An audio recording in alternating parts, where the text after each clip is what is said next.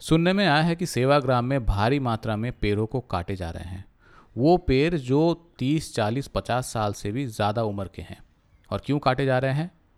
सुन के आप चौंक सकते हैं कि रास्ते को बड़ा करने के लिए रास्ते को और बढ़ाने के लिए दोनों तरफ़ से पेड़ों को काटे जा रहे हैं और अनगिनत पेड़ों को काटे गए हैं और अभी भी पेड़ों को काटने का प्लान बन रहा है। चलिए जानते हैं कि ऐसा क्या आफत आ गई कि सेवाग्राम में रास्ते को चौड़ा करने के लिए पेड़ों को काटा जा रहा है। चलिए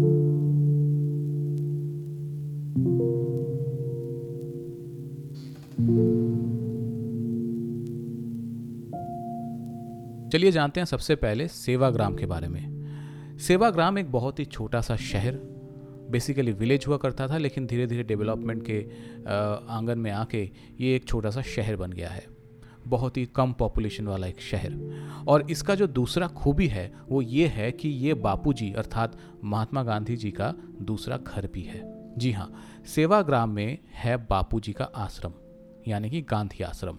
जो लोग गांधी जी को फॉलो करते हैं, उनको तो बहुत अच्छे तरीके से पता है, लेकिन जिनको पता नहीं है, ये उनके लिए है। 1936 से लेकर 1948 तक गांधी जी इसी आश्रम में रहते थे।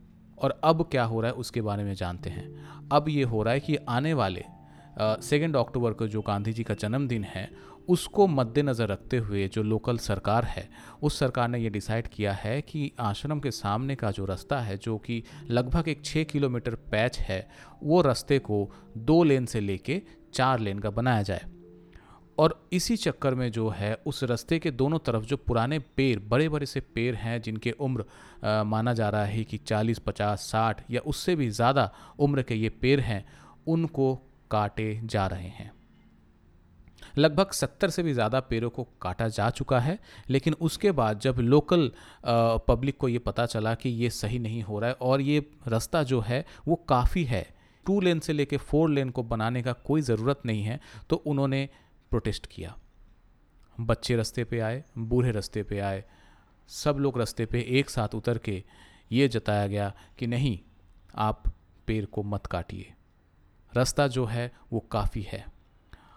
सरकार के तरफ़ से ये स्टेटमेंट आया है कि हम रीप्लांट करेंगे, हम रीफॉरेस्टेशन करेंगे। लेकिन हम सबको ये पता है कि हमारे इंडिया में रीप्लांटेशन और रीफॉरेस्टेशन का जो टेक्नोलॉजी है वो अच्छा नहीं है। वो अभी भी उतना अच्छा डेवलप नहीं हुआ है उसका रिज़ल्ट हमारे पास अच्छा नहीं है।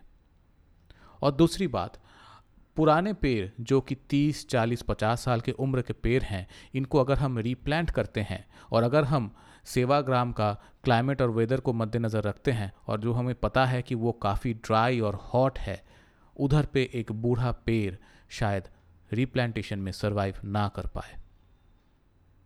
ये सारे चीज़ों को मद्देनज़र रखते हुए उधर के जो लोकल पब्लिक है, उन्होंने डिमांड किया है कि आप प्लीज़ पेड़ मत काटे।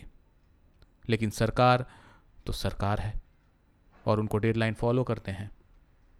इसीलिए ये प्रोटेस्ट जारी है और ये प्रोटेस्ट अब पब्लिक डोमेन में आ चुका है।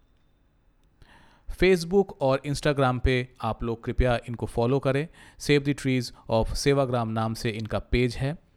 और आपके तरफ़ से जितना भी हो सके एक एफर्ट लाएँ लोगों में इसके बारे में और अवेयरनेस फैलाने की।